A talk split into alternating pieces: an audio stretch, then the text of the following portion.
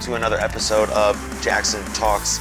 Everybody, with me, your host, Jackson Stone, and I'm here with one of my best friends in the whole entire world. Um, you might be familiar with him from the very first episode of Jackson Talks Everybody. Um, I'm here with Sam Pack, You you introduced me as Jim the first time, and now you're just gonna confuse people. also known as Jim. Yeah, one of the professional stuff doers from the previous episode. It's also super funny because Sam and I have known each other since 2012. Twelve. Yep. So in 2012, my real name that's written on my driver's license was not Jackson Stone then. That's correct. So As, as the people I'm sure will be reminded of during this podcast because I have a terrible habit. yeah, so it's fine. No, I, I talked about it with uh, I had Cody Scroggins on on the podcast. He uh, plays in the Boston, Boston Red Sox organization, and when I met him, I obviously introduced myself as Aaron, and then he followed me on social media, and my name's Jackson Stone on social media, and he was like, "Oh, I just thought that was like your middle name." I was like, "Oh, that's tight." and then I was like, and then I just like went through this like really long tangent about like different names people have called me because when you're on a sports team, everyone calls you your last name.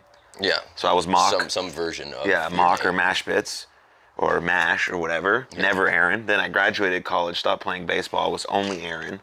And then I started wrestling and it was only Jackson. And now I'm like, it's like towing the line in between both of those names. So, anyways, that's my story. Hello, Sam. Hi, buddy. It's nice to see you. It is. It's great to see. you. We have this like pretty sweet little setup here in uh, an undisclosed location where Sam and I have met to uh, have some quality time together. Chop it up. to chop it up. So I mean, I think this this episode will be a lot about baseball. Um, baseball season's coming up. Today's March 13th. Fourteenth. Today's March 14th. So baseball season starts in a couple weeks. So uh, they're trying to implement some new stuff. So we'll talk about that. Um, Sam and I also played together at South Dakota State University, Division One baseball. So we'll chop it up about that. For sure. Um, but I have really a very important question to ask you. Send it. and I think you're familiar with it because you've watched a few of these episodes. But you know how important this question is, I think, uh, to us as people to create more uh, inclusion, to create more honest and open dialogue. Um, and so I ask that you answer this question honestly, as honestly as you can for the person that you are. Okay. Um, how are you doing? Like for real, for real. I'm good. I'm great. Yeah. I am in a really good place right now. You know, uh, enjoying my career, about to take a new direction Mm-hmm. in that, and I'm very excited about it. Get to move to beautiful California, Right. so pumped about 70 degrees every day. Um, do you think that you feel like you're in a good place specifically because of the career path you've chosen, or is it other factors have played into that? I mean, I think it's always other factors, but this is like the thing I'm excited about right now. But I mean, over the course of the last couple of years, like I made like a pretty wild decision, and since then things have just been consistently getting working towards, you know, that goal that I've got my eye on right now. Do you think do you think things tend to like fall, fall into place as they should as you put the right we talked about this last night when we were having a few Bud Lights, but um do you think things tend to fall into place when you're kind of just putting out the right energy? You believe in that? I mean, I think it's kind of a self fulfilling prophecy. Like, if you're always positive about the direction that you chose and like you're energized about what you're trying to achieve and you're going after something day in and day out, yeah, things are going to work out because you're going to work for them. Whereas people who, you know, tend to be a little bit more negative, as you know, I used to be a very negative person at one point in my life. And uh, I started, like, even small things would just, I'd be having a bad day, and then it, like one more small thing would be like, oh, jeez, I just got a twenty-five dollar ticket or something like that. Yeah. And you just, if you're in that negative mindset, you see all kinds of negativity and reasons to continue that way of thinking of being negative. and it, it works the same the other way. In my mind, Yeah. I don't know anything. No, I, that's that's the point I, I try to make often is that because I I don't know if I give a lot of advice on this podcast, but I talk about things that have specifically worked for me, and then always say at the end that I still don't know shit about fuck, because that's important. Like, especially when we're scrolling through social media and there's people with millions of followers like explaining their morning routine or explaining how they got successful or how they have 20 million downloads in their podcast. They still are figuring it out too. Yeah. They just happen to have figured it out a little bit more than someone else. And, And I think not- that's important. it's not even necessarily more like everybody has their own way like people handle things very differently. Like some people need to open up and like talk about what's going on in their lives and really share just to get it off their chest. And you know me i'm not that person. I i compartmentalize stuff and probably not always the healthiest. I know aaron has had some concerns about me in the past but Yep. that's just how I've always dealt with things. And but I know that I have like a friend group who if I did get to the point where I needed to open up and talk to him, I had that lifeline. And that's most of the time all I really needed to get through what I was working through. Just to know that there was somebody I could just talk to. Mm-hmm. That's all I needed and I was like, okay, things aren't that bad. Yeah. And then just reset your mind and look at something different in a different way and things started picking up. You um you said something yesterday on our car ride home that like I thought was pretty cool. and so I'm going to share it today. You said just because I had a bad 10 minutes doesn't need mean I have a bad day. Yeah. And I thought that was pretty powerful because, you know, life is lived moment to moment. And the moment that just passed, I'm never going to get that moment again. The only moment I have is this right here. Was that like a switch that you made just because you just like, what, fuck it, I'm not, this is like ruining my day and my life. I'm not going to just be mad about a whole thing. Or like, did someone tell you, did you read a podcast? Read a podcast, yeah. You read the podcast. I read the transcript of the podcast. It was great. It took me 18 hours. It's cool that they do that, but the people who have to write those up for like the Joe Rogan three and a half hour pods, holy shit. No, you, they have it to where you can just like talk and Automated? type. It's yeah, it's talk and type. Sometimes there are things they have to go back and like fix. fix, but but I guess since I mean Joe Rogan's got the number one pod in the world, so I guess he's got a pretty sweet team working for Yeah, him. he's probably got everything at his disposal. But to get back to your point, Yep. it was like a moment. Like I was having a very bad month. It was the January. Like I had just come back from New Year's with y'all. Uh huh. and being in early 20s i did not budget as well as i should have It's during- standard. during, that trip We're not really taught financial literacy throughout our lives. no and so i had to be very cautious for the next month about how i was spending money mm-hmm. had to make sure i had all my bills covered and stuff like that and at one point i i didn't have any cash to go buy food. I had the change in my truck. And I scrounged it all up, ended up with like $50. And I went to Walmart and paid in change. And the people behind me were just staring daggers into the back of my head. And I turned around and was like, I'm sorry, but somebody, I gotta eat. Right. And yeah, I was hungry all the time because like $50 doesn't buy you a lot. And kind of had to live sort of like that for about a month. Mm-hmm. And so I'm hungry.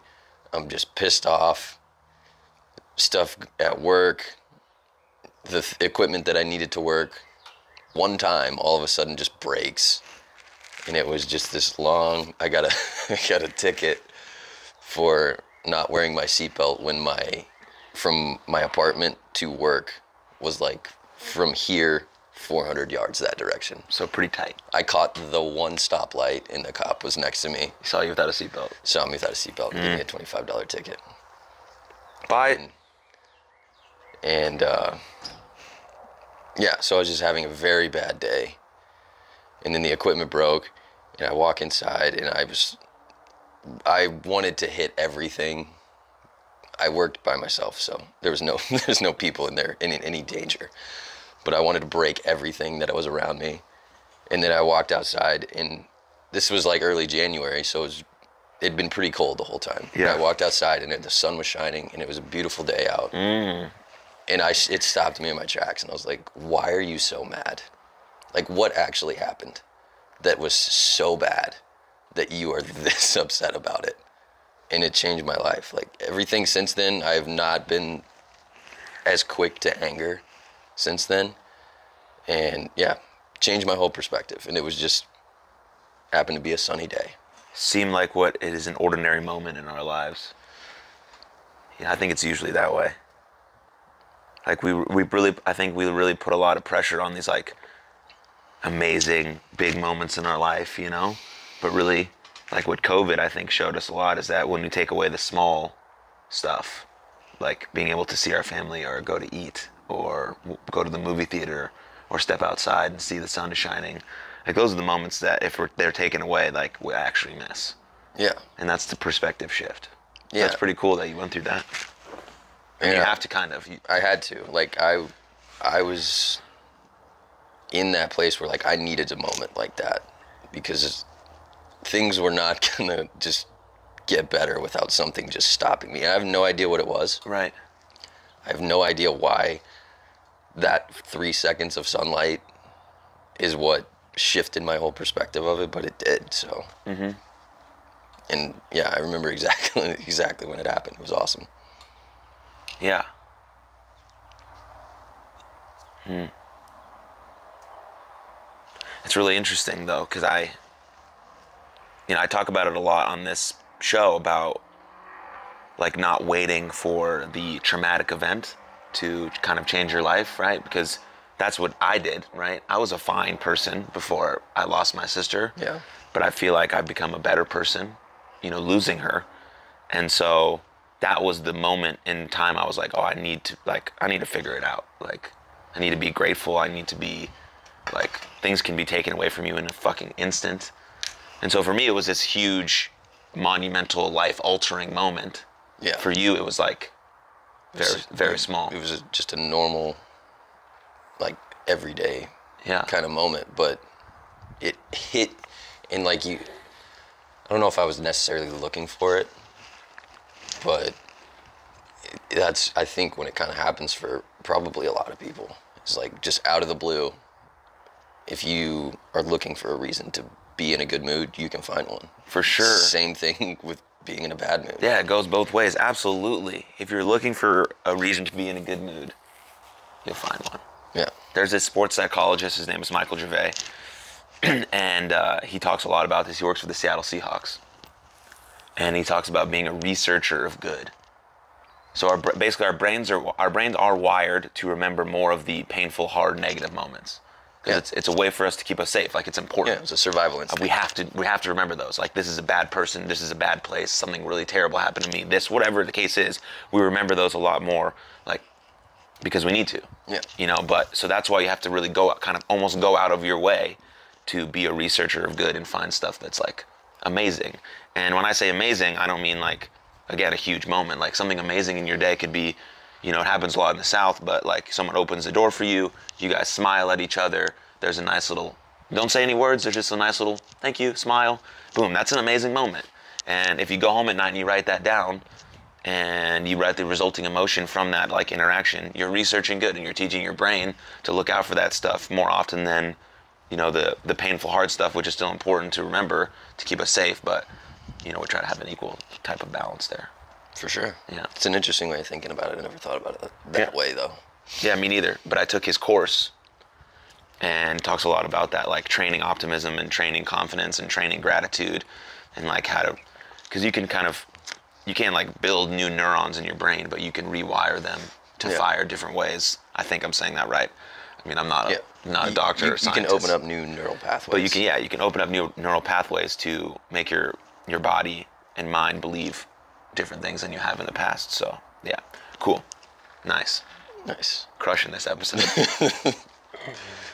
Out here doing it. Yeah, let's talk a little baseball though. Let's do it, guy. Um, Something we're very opinionated about. yeah, super opinionated. I'm, I'm much more opinionated about baseball now than if you would have asked me two years ago. Yeah. Now, I'm- now I'm back in the game. Yeah. Back in the game. Got my 13 year old team, just getting after it. Um, but I want to know from your perspective. Like, because I have a 13 year old team now. Most of them are trying to, the goal now for them is to make their high school team, right? Then make varsity, then try to play collegiate level. What was like your your journey to Division One? Because that's pretty cool, right? Yeah. Very few people play Division One sports, whether Yeah. it's at Duke or South Dakota State University. Shout out Mike Stud. They're all D1. They're all still Division One. but what's what was your journey there like? You know, what kind of effort or stress or hard work or what? It, like I don't know. Just give me give me the journey. So, like in in high school, like I first off, I was very blessed. I had two parents who were very involved in sports. They played sports their entire lives, and my dad would go to the front yard and he would hit me ground balls until we couldn't see anymore. It was never his choice. Like it was always kind of on me, but he he fed the fire for sure and I could never thank them enough and like I've attempted to and all the stuff they helped me with as far as like mom getting off work just driving me to a game and then taking my sister to her game and all that stuff could never thank them enough um, but they really stoked like the fire of like wanting to be better than everyone else Yeah. and in high school and uh, i mean i caught and i'm nowadays my body type is a little bit more common than it was then For catcher or for For a catcher. Yeah.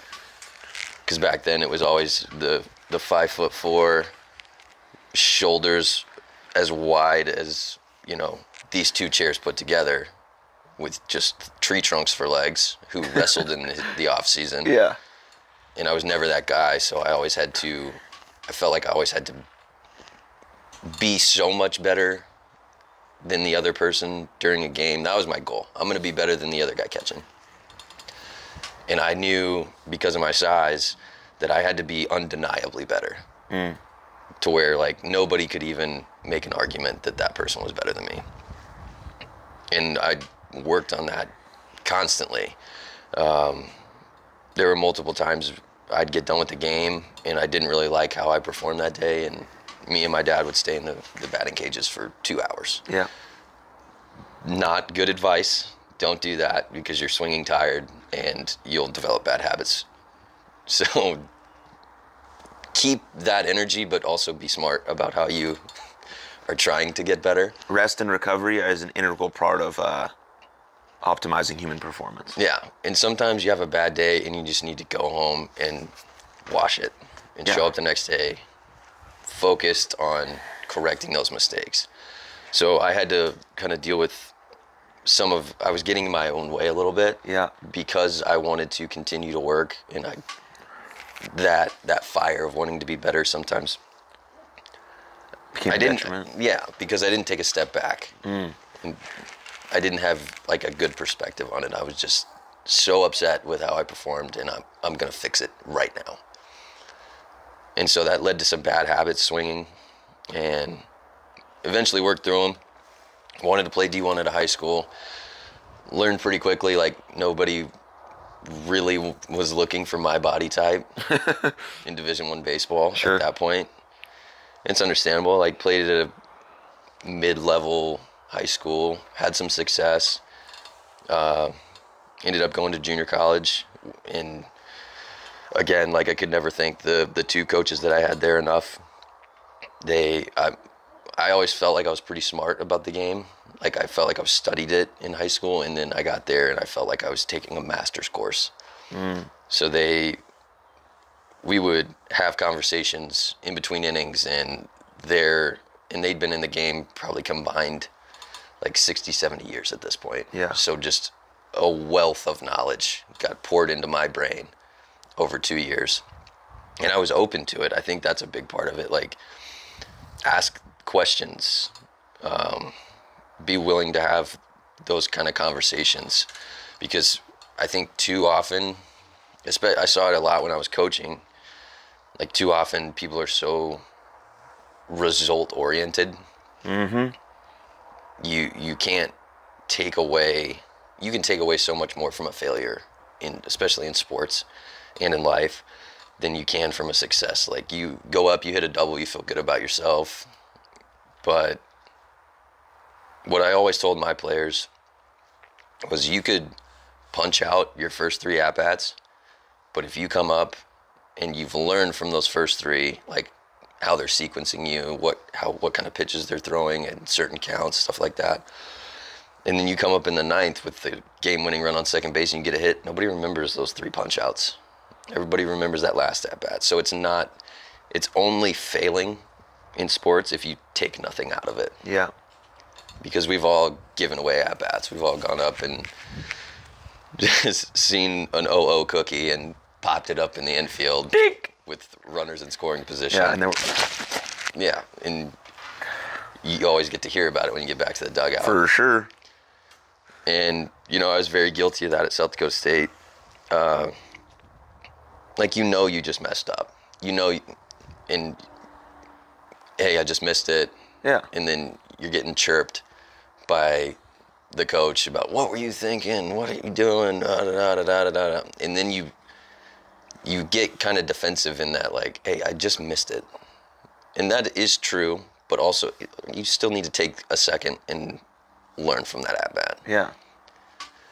And I was bad at that because reasons that people that know us know, Right. and we don't need to get into all that, but No. but yeah, I didn't. I learned more about the game coaching, and we talked about this yesterday too. Than than I than I did playing, and you know my thought on that was just having to think about it differently Yeah. because you know what makes you successful, and you know what you need to do and how you need to think to make your put yourself in a position to be successful. But then when you become a coach, you have to learn new ways to say that because I could say something one way and it makes complete sense in my mind. Right. But you might need to hear those words in a little bit different form for it to click. And, you know, coaching for three years at the college level and dealing with those different personalities and having to like try to find those right buttons to push to, you know, get them to understand and feel was my big thing. You've got to be able to feel it because I'm not going to be sitting in the batter's box with you Right. You've got to be able to feel oh, my hips came out a little early and then realign yourself. So be open to different perspectives because there's been so many times like especially early on in high school like you hear something from your head coach constantly and they say it the same way and you know what they're trying to say. Mm-hmm. And then you just have that one person say the same thing in a different way and you're like Clicks. makes perfect sense when you say it that way. And then your coach will always be like, "That's what I've been telling you for three months." It's like, you're like, I, I, I just needed a different, I got it now. I needed a different vibe. Let's just move on from here. We're good now. Yeah. I got a couple, couple points from what you just said. Okay. One, um, back to Cody Scroggins, who I talked about earlier. He's he he he basically validated what you're just saying. He said the difference between like a double A player and a major league starter is that if a double A player is kind of losing control a little bit or he's stuck, he doesn't know his body that well or doesn't have enough feel to make the in-game adjustment or pitch-to-pitch adjustment as to why he missed outside by an inch, you know. But Clayton Kershaw goes up there and he throws a couple pitches that he doesn't like. He in his head can already make the adjustment because he knows exactly where his body, his arm, and his need to be going to make a pitch. So it's like those exactly what you feel like exactly what you said. Like we say in baseball a lot, you gotta have feel. Yeah. Like for some people, you don't understand that, but it's just like, it's it's like a knowing. It's like being in a wave with you, in a vibe with your body. That if I make a bad swing and I fouled it off this way, I kind of have a feel about okay, what do I need to do the next pitch? Because baseball is a lot about understanding strategy and thinking about that and thinking about what the next pitcher might do, but it's also about just not thinking at all at the same time. Yeah. Like, so it's like a it's a to, it's it's there's a lot going on there. You know what I mean? Yeah. Think about everything, but also think about nothing. that's why like when you talk about like mental training for baseball like your pre-pitch routine or your pre-fielding routine or your pre-throwing routine is so important to flush it to know what you need to do but then when the, the play is actually starting. You're not you're in you're in no mind. You're just in flow. You know using letting your body work. Um, And that that the thinking thing, and like we've all seen this. Anybody that's played at a decently high level, at a certain point, like you figure out the guy's tipping his pitch or your guy on second figured out their signs and there's those guys who say i don't want to know. And that always baffled me i'm like how do you, how can you not want to know Yeah. what this guy's throwing because like as a catcher I always had a pretty good sense of how I was getting pitched and how it was going to sequence, especially if coaches were calling it. They are so bad at falling into like a pattern. Yeah.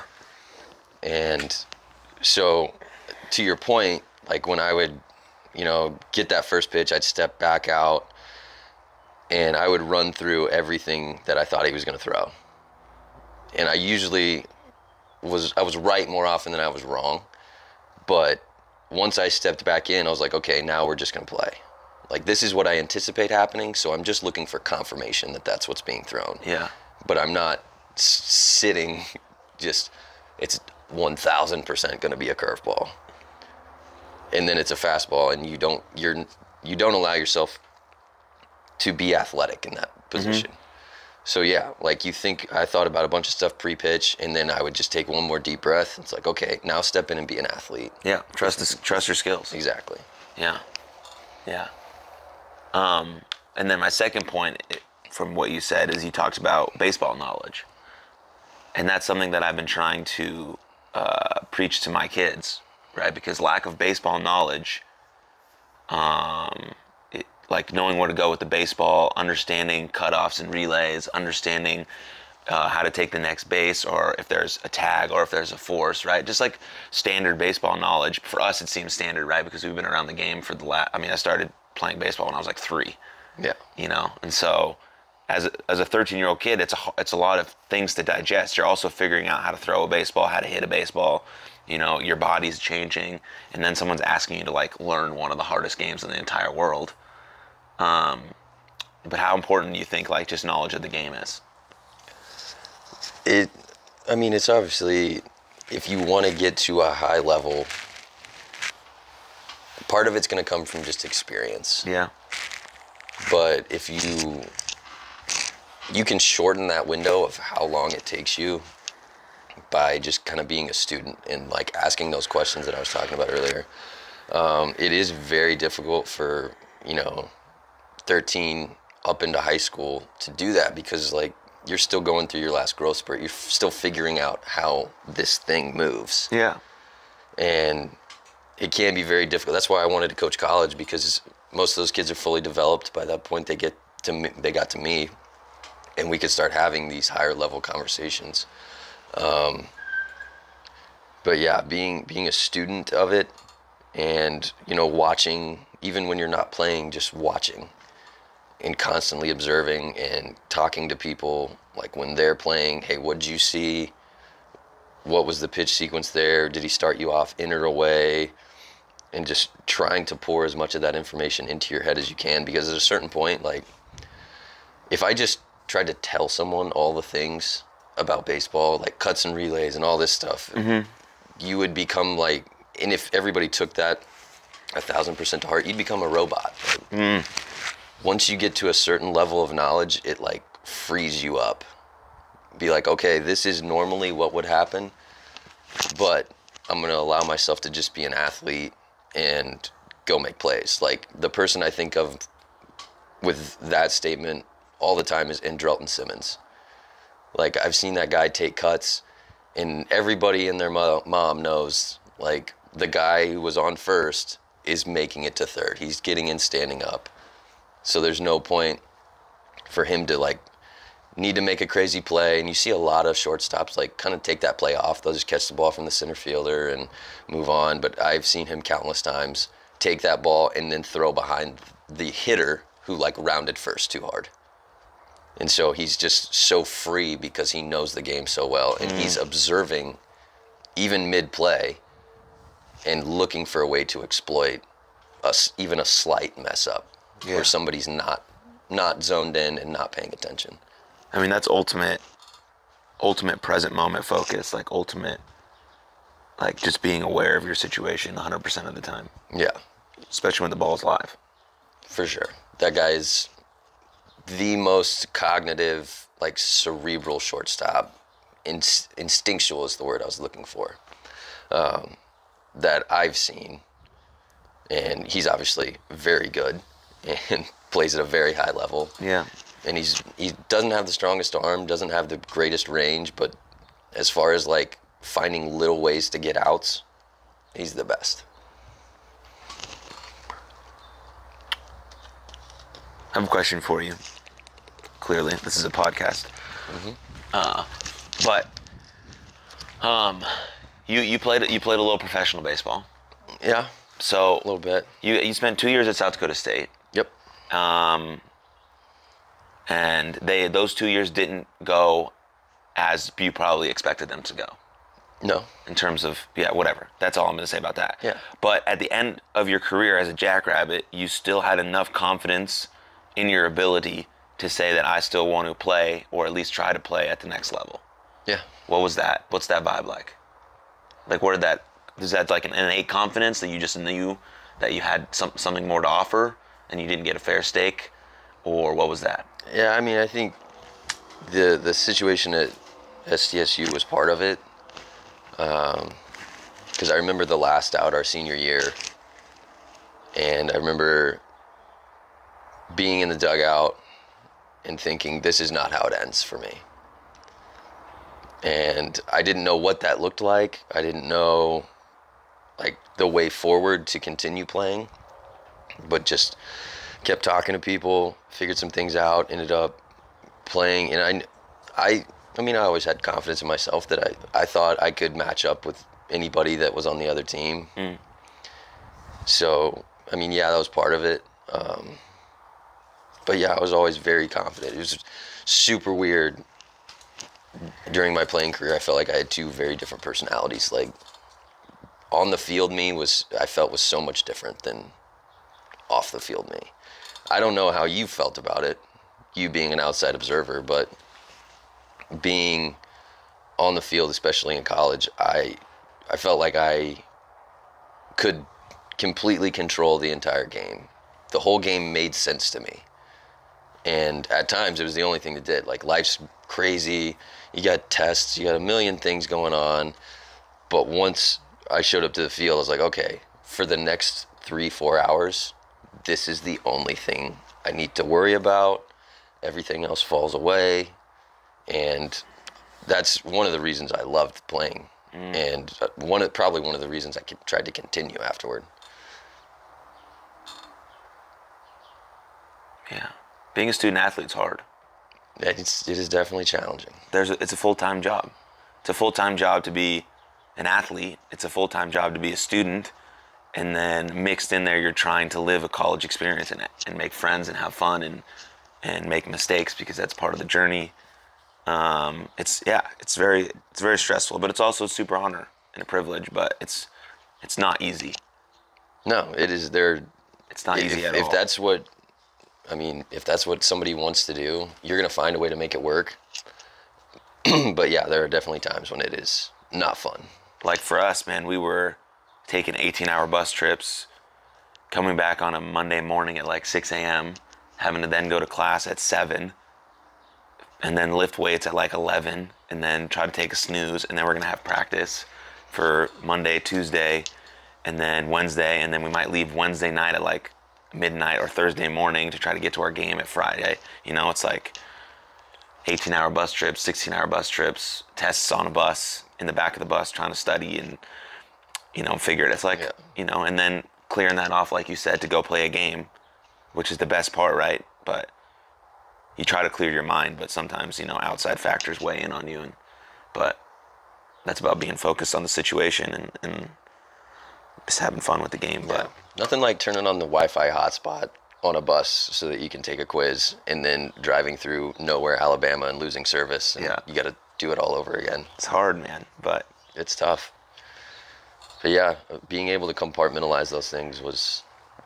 I always had a pretty easy time with it, not letting things slip in, and like getting distracted during games. But I know people, and I mean it has happened to me before, but I know people who really struggled with it. yeah, So, yeah, people have a hard time separating their their lives.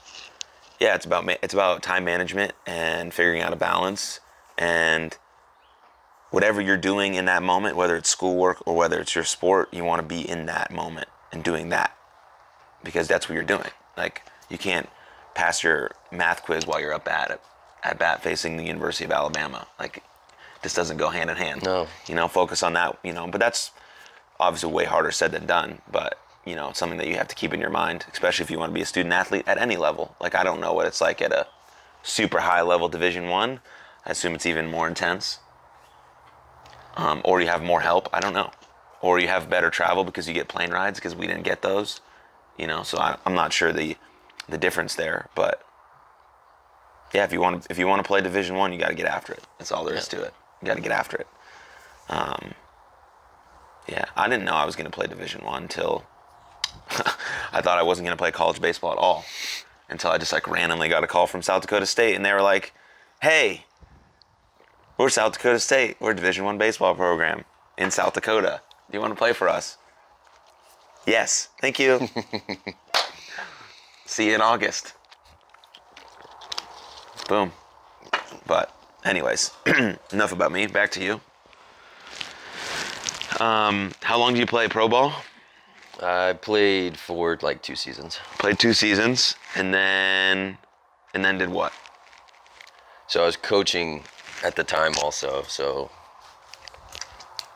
I'd show up kind of maybe like one or two weeks in to the school year in August and then coach the whole year and then would play in like that summer time frame for, you know, three or four months. Mm-hmm. And so yeah, I was doing that and had had a very honest moment with myself because I was thinking about playing the next year. Yeah. and but it was just so busy like coaching. And I was like you know what? If I'm gonna really consider playing this next summer I need to like start start hitting. My arms in obviously good shape because I was throwing BP all always. And was in the cages one night with some of the players and took like five swings and I was like oh I'm done. I, I'm finished. I don't I have no desire to like continue like I'll hit occasionally, but I had no desire to like get myself back in playing shape. Yeah. I was like, well, we're done. We're hanging them up. How was that feeling? Uh, I mean, it wasn't that bad for me because I, I mean, I got to make my own decision. Like so many people, somebody else tells them that they're done, Yeah. and some of them, especially at the college level, they kind of make peace with it because they don't anticipate getting drafted, and they're already like in a major where they're kind of looking forward to a new career path. Mm. But I got to walk away on my terms, and I can't ask for any more than that. Yeah. The hardest part about not playing baseball anymore for me was not having the the team aspect. Yeah. Not being around my my boys, my dogs, like every single day, all the time. That was the hardest part for me. Um, and it's still hard because I live w- far away from all of my best friends.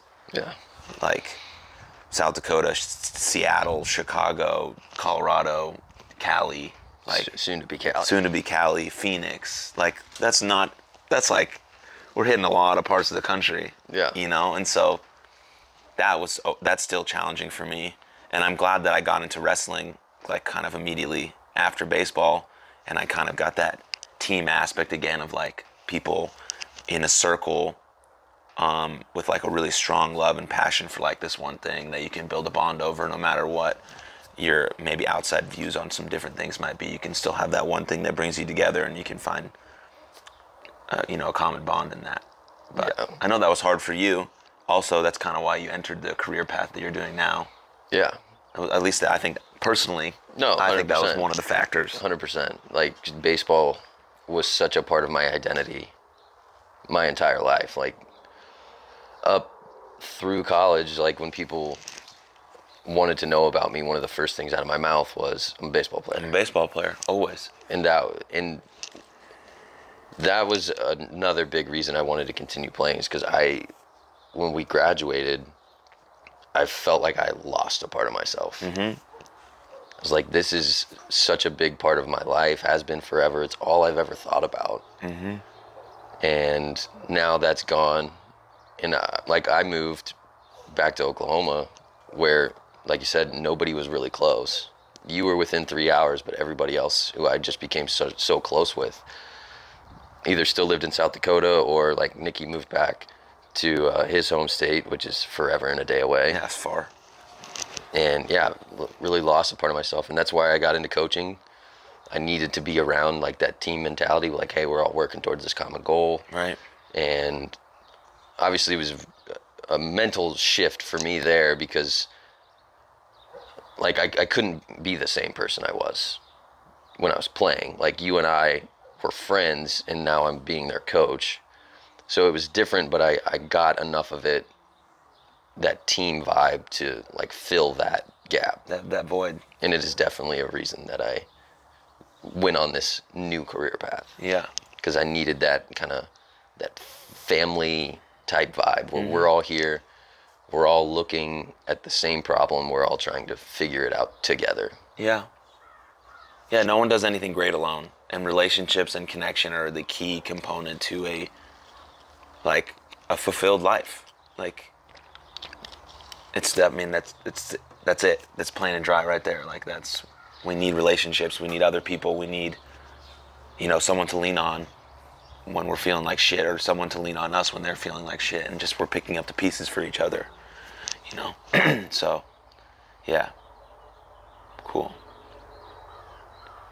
So you know that I'm from California. I do know that. Born in born in close somewhere close to San Francisco, a place called San Mateo. Moved to, moved to Texas when I was like 11.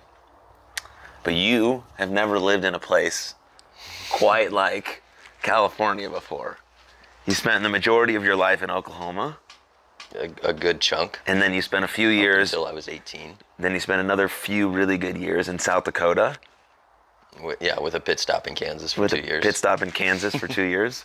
Those three states are quite different um, than California. So how are you feeling about living there for at least the next three years of your existence? I'm excited. Just, Yeah. just a new Should new be. adventure. So great. and yeah, I've been on the East Coast for like 18 months now, and that I would, if I had to guess, is more similar to California Yeah. than obviously being in the Midwest or Yeah. whatever people consider Oklahoma, because we we don't know our identity. They here. consider it Texas. yeah, it's like North We're just, Texas. it's all one. Every map I see that says like here's the Midwest, it's like 50-50 whether Oklahoma's going to be there or not. Really? Yeah, and like 25% they say the South. I'm like, it doesn't really feel like the South. If you're going by like some people's accents, then I guess okay.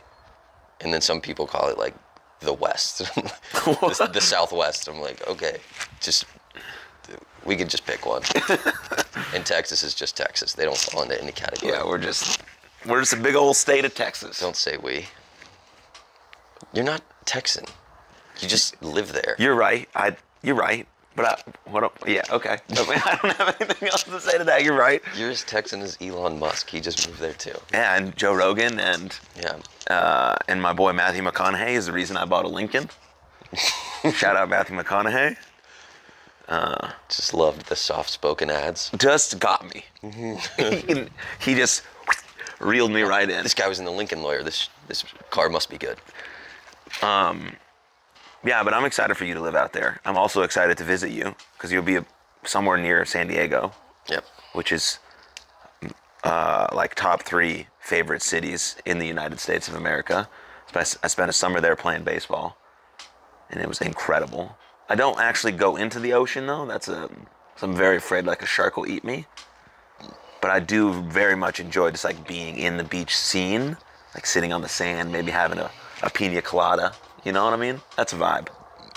I trust your judgment. We'll go there. I'm gonna visit. We'll go there, but I'm excited for that for you.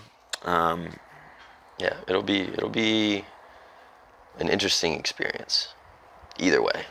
interesting for sure, and new and fresh and yeah, and awesome. Yeah. Yeah, I'm bringing the uh, the southern hospitality, whether they like it or not. they'll like it for sure. I don't care if you're 18 year old chick working at Walmart. You're getting called ma'am. Like, sorry. That's just how it is. How I was raised. Yeah.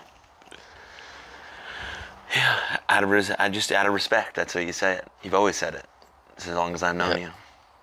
Yeah. I don't know if you've ever called me sir, but No, but that's because you're a slapdick. thanks, Dick Cheese. Whatever, dude. Um, okay, so I got I got some heavy hitter questions here. Oof. and our and our some closing thoughts maybe we'll see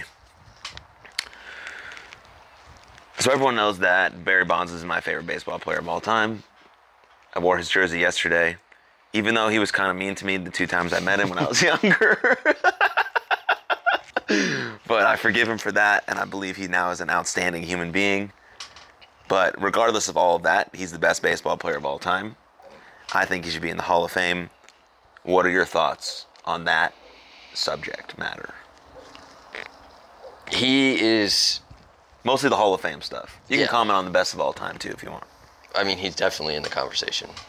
Even before, like when he's in Pittsburgh, before, like it's at least thought that he started taking steroids. He was one of the. He was the Mike Trout Yeah. of that generation. Sure. Yeah. And so, yeah, I mean, I, there's no argument that he is one of the greatest baseball players to ever play the game. Uh, the Hall of Fame argument, I I go back and forth because, like, obviously, a lot of those guys, undeniable talents, regardless of their steroid usage or not. And I don't, mm, I don't think it's gonna happen for him. I mean, I don't think it is going to either. But that doesn't mean I don't want him to be in there. I, I struggle with that. Just because you think it's uh Yeah, I don't do you have a do you have a deep I, reason? I, I mean, at what point do you, like, where do you delineate, okay, what's okay then? Hmm. Like, I feel like you kind of, in a way, sanction it by allowing it. sure. And I had kind of a similar argument with the whole Houston Astros thing. Like, how does nobody who is actually like doing it and responsible for it get any kind of punishment? Yeah, why weren't they penalized? And I understand like a lot of people, the people I've talked to's argument is like, well, how do you determine who was like responsible? Are you gonna ban the whole team for a season?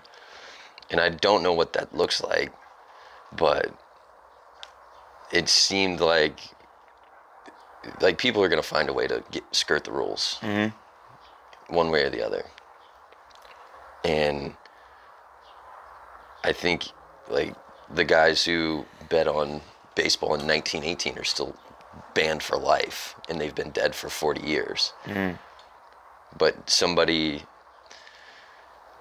like actually goes a whole season like cheating documented. You can go back and watch the games and hear them banging on things in the dugout. Right. and there wasn't really much made of it. Like the the manager gets fired and there's like things saying that he tried to he went in there and destroyed one of the computers to try and prevent it from happening and you fire the front office guy but nobody who actually perpetuated it really gets a punishment. Carlos Beltran's probably the only one because he took the coaching job and then immediately had to resign mm. for being a part of it. So I think he's doing an under the table two, three year suspension and then he'll get hired in like next year, year after as a head coach because he's a brilliant baseball mind. Yeah, for sure. Do you think that because baseball has a history of like of cheating, Yeah. we we're always kind of trying to take everything to the edge, like whether it's you know pine tar or what this and that. Just, you know, our teammate trying to steal signs when he's on second base, just like flashing you some stuff if he sees that. Do you think that culture of baseball has something to do with people really trying to take it to the next level now and using technology instead of just you know human resources which are on the field to have it take advantage like you know or is that you think that steroids perpetuated that or? I just, I think it's a product of the, the game is freaking hard. yeah. In like an incremental advantage over an entire season can be the difference between you winning your division or completely missing the playoffs. And like a lot of it early on is just like gamesmanship stuff. I just stole, I tried to steal signs every time I was on second base. Uh, every time. And I was always looking for an advantage. And I think that's inbounds. Like, because I caught, I knew people were trying to steal my signs constantly. And if I'm not aware enough to like make that adjustment and okay, my signs are either too easy or they've had so many, so much foot traffic on second base that they have enough information to figure it out. So that's kind of on me and just being aware. But once you start bringing in the technology piece, that's when it it gets real dicey because now you can outsource that part of the game to somebody who's sitting in a room mm. rather than your ability to kind of play the game within the game. Yeah, that's that's that's exactly what I was trying to say. But you got that. Yeah. We we've had a lot of these conversations, so I feel like we, we see eye to eye on a lot of it. Yeah, for sure, totally. But yeah, everything that if the players are the ones picking it up in game, th- that's inbounds to me. Part of the it's part of the deal. Yeah. Yeah. I don't consider that cheating. I consider that taking advantage of somebody.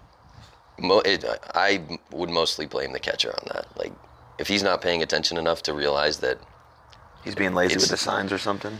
He's being lazy, or just like sometimes they just pick him up. Yeah. Sometimes they just have a book on you and they, they figure it out quickly, or they have a guy out on second base who's just incredibly smart and figure something out. Because it just takes that one time where you like stumble through a sequence, and then you got to restart it, and then they figure something out.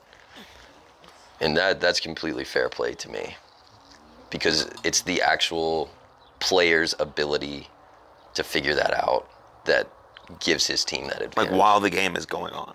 Yeah. Like there's no st- there's not stopping. Yeah. Like the the pitches are happening, the plays are happening, and you're you're figuring that on the go. Um, I think it's very similar to like, you know, maybe a quarterback, you know, reading the defense and figuring out their schemes. That's why he's calling audibles and whatever. I think that's that's similar to just in-game adjustments. Yeah. Much different than using technology from someone in an office, like you said, just swiping signs. Yeah. That's that's bad. Yeah. Bad news for me. It's bad for the game. It makes it look bad. Takes away the honor of it. Because baseball's an an honor game, For sure. an honor honor honorable game. That's the word I wanted. Um, um, hardest game in the world. Yeah, which is a fantastic segue into my final question of this beautiful morning. With this nice background, It is gorgeous out here today. It is really nice today. Yeah.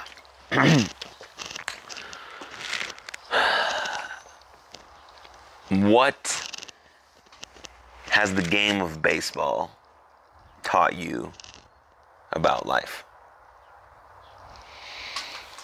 That is a deep question. I wish you would have prepped me for that one. No, no prep.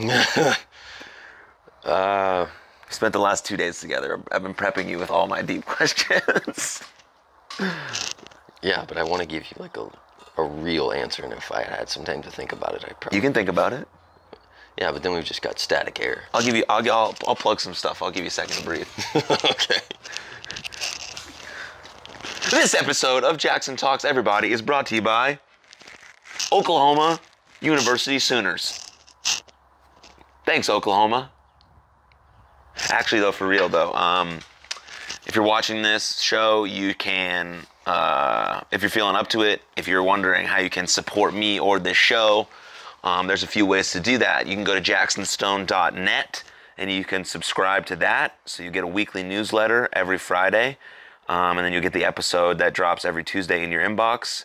Um, there's also merchandise on that site. Um, you can also subscribe to my Patreon at patreon.com slash jacksonstone.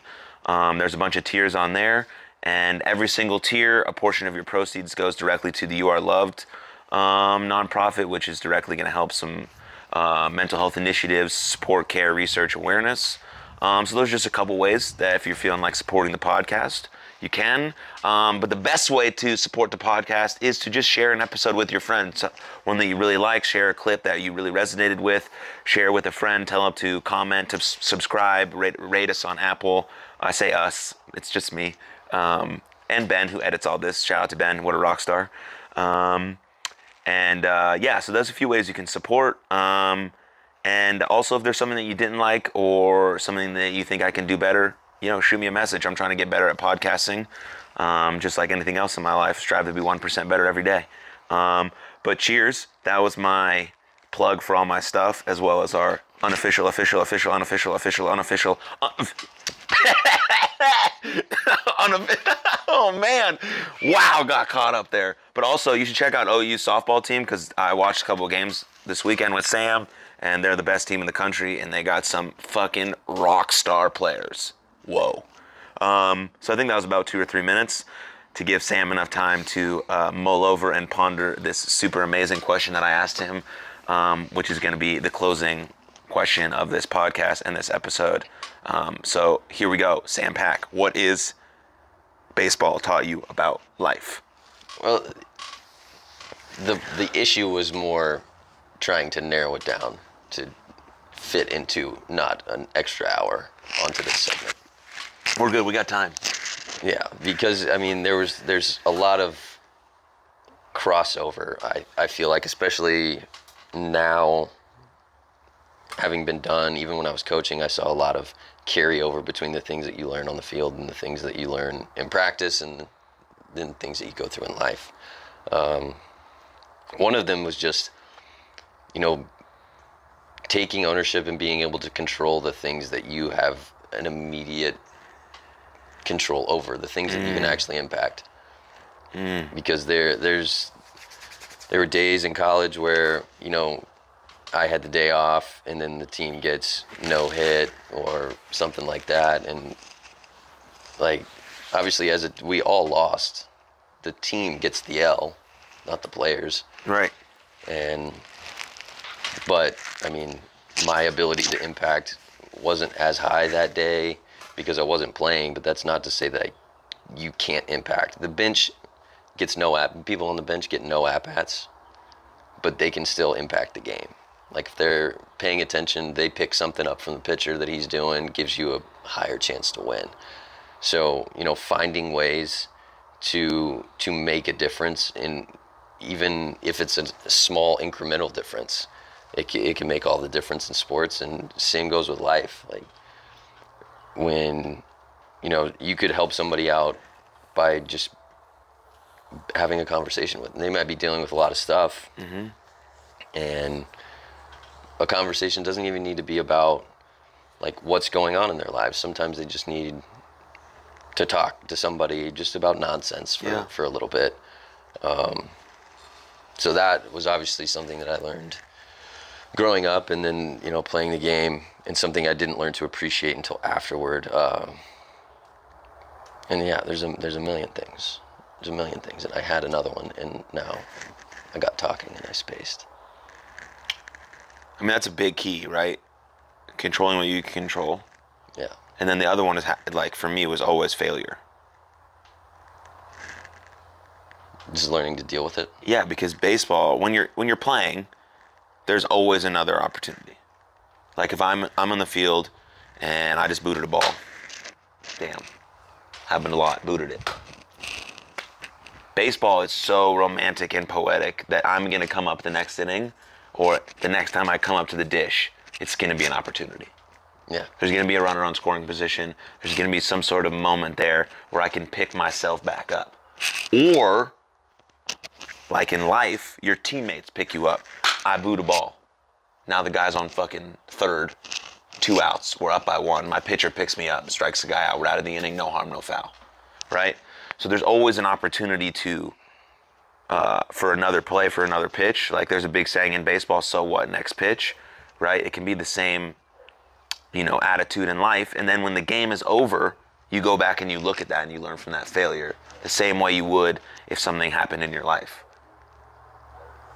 Um, and then also another key factor would be the people in your life who support you picking you up.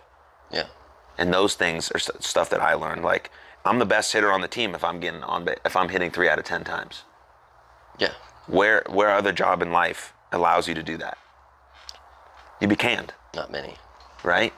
But that's one goes to show you how hard the sport of baseball is because hitting a baseball is the hardest thing you can do in all of sports. Um, if you ever try to hit a 98 mile an hour fastball that goes like this uh, with a bat that's like 35 inches long and you have like zero seconds to think about if you're going to hit it or not, give it a try. Yeah. Please do. yeah, give it a try. I don't know where you're gonna find just like a random person who throws 99. Because if you do find them, send them my information so I can then be their agent. I can get them a big time contract. Yeah. Um, and we talked about that yesterday. Like the way sports are portrayed or baseball is portrayed on TV, you cannot get a true appreciation for how fast that is until it is coming in Till it's a foot and a half away from Yeah, you until it's whizzing by your your face. or by your face. That yeah, like that'll make you uh, make sure your affairs are in order. yeah. I remembered the other one that I was going to say. Okay, here we go. We're back. So the other thing that it taught me and really hammered home was like being able to control your emotions. Mm-hmm. Because anybody that's played little league knows the kid that comes in and just starts bombing his gear after he makes a bad play or punches out. And we all have at some point have had that moment. For sure. And for me at least, it took me seeing someone else do it and being like, wow, you look so terrible right now. Don't be that person. And so, from a hitting perspective, I never really did it, but even more so catching and like trying to manage the different personalities that would come on the mound. You have to treat every single one of them differently. But you also have to like instill like confidence into them you have to have them feel confident about you and what like the pitches you're calling and your ability to control the running game or you know block balls in the dirt and you could be having a that's what I loved about catching so much. I could have just not a good day at the dish, but I could impact the game so much behind the plate and being able to despite having a bad day at the plate walking back out there if I had a bad at bat, I would. My goal was to just throw the piss out of the ball down to second base, and that was the end of it. It's Like, okay, now I'm done. That was your release. now I'm focused on what I have to do to get us back in the dugout, back on offense. And so, yeah, that was big. And uh, when I was coaching, I told my players kind of my philosophy from the catching perspective, as far as the mental side, is you have to you have to look like everything that just happened is exactly what you thought was going to happen. Mm. Don't get spun up. Don't get wrapped around the axle about not getting a called strike, or at least don't show it outwardly. You can have that conversation with the umpire and be like, "Hey, we're, that was a little off." Okay, knowing full well that was a strike, and trying to cultivate that relationship with the umpire while also trying to kind of be the intermediary, the on-field coach, trying to execute this guy's game plan while also managing the personality that is on the mound, which we all know. Some of those pitchers are crazy, mm-hmm. and you, you have to find the right way to motivate them. Yeah. And a big part of that is like being able to control your own self. Because if you have a guy who is very prone to getting like wound up and energized, if you start showing that you're pumped up, it's going to pump him up even more. And then balls are just going to get sprayed all over the backstop. So that, that was something that I took a lot of pride in was just knowing how to handle each one of those individuals, knowing who I needed to like kick in the butt a little bit to get them where they needed to be, and who I needed to like calm down and Yeah. talk to and be like, hey, relax. Here's the situation. Here's exactly how we're gonna approach this guy. All right, let's go execute, or go out and tell them a joke. Did that all the time. I don't know how many of those you were on the mound for No. but it was a great way to snap them out of that. Oh, I should have got that call. And just walk out there and just say something off the wall, like what would chairs look like if our legs bent the other way. Did it all the time. It was one of my favorites. That's a good one. because they look at you like you've got 15 different eyes and they're all looking a different direction. But it breaks that little cycle that their brain is going through. Right. Being upset. So they can refocus. Yeah. And if they think I'm crazy, that's just a bonus. Yeah, then they're thinking about you and not themselves. Yeah. But I mean, it's all it all that what you're saying all boils down to just getting to know the people that you're working with on a level that you understand them enough where you can say one thing or do one thing and it brings them back to where they are. And that's what coaches need to do, right? To get to know their players so we can express constructive criticism in a way that's going to resonate with the player and not shrink them down. And it's all like what I said before, relationships and connection. And that's the basis of sports, that's the basis of life, right? So yeah. So I urge you, listeners, to to dig a little deeper into the sport of baseball and how really quite beautiful it is, um, and how many lessons it can teach us, our kids, or just people in general about life. And I really think that it can make you believe um, in the impossible. So, yeah, that's what baseball taught me. Yeah. Very romantic game. It is very romantic. Take your significant other on a, on a date to a baseball game. It's fireworks, promise. Yeah. Especially if you get a hot dog and some cotton candy. Ballpark food. Yeah. It's an electric city. Yeah. If Yeah. any of the listeners, if you have any thoughts on the new rules in the minor leagues, Jackson and I didn't get into that. We didn't, but, But- we're, we're going to. We're going to have another episode. We do have some strong opinions, and we would love to hear yours. When I when I visit my my friend Samuel in his new city, we're going to have a, a part a part dose. Yeah. we'll get an update about California, and we will have seen ample amount of time pass with these new rules being implemented, so we can see how they actually play out uh, on the minor league level, um, and that's exciting. Yeah. And we'll be in the midst of baseball season. So And we're gonna film it right in the middle of the beach where everyone is walking around us, so you can't hear the audio, but the visual is so tight. yeah. Because that's what a podcast episode is about. It's like a good beat in a song. It doesn't matter what the lyrics are as long as the beat's good. Yeah, if you were just watching an hour of just Just just oceanside Waves crashing. Yeah, sweet. Um, but uh, yeah, you got any closing remarks, questions, comments, concerns, funny stories, anecdotes? I mean, I've got a million, but I think this is this is a good place. This is a good place to Good stop. place to stop. People keep listening, share, open up about the Jackson Stone podcast. Or just in general about. Tell them, tell them how much, tell everyone how much you love it. Yes. Thanks, Sam. Make it a movement. Start the hashtag now. Hashtag Jackson Talks, everybody. Hashtag watch it now. Hashtag all episodes one day. Hashtag. Um, yeah, I don't know any. I don't. that's it. Um, no, but for real, thanks, thank you, Sam. I appreciate you as always. It's lovely to see you. Yeah, it's You're great to you. fantastic. I love you with all my heart. Um, and uh, yeah, thanks for watching. Hope you guys have an awesome day. And uh, yeah, cheers. We out.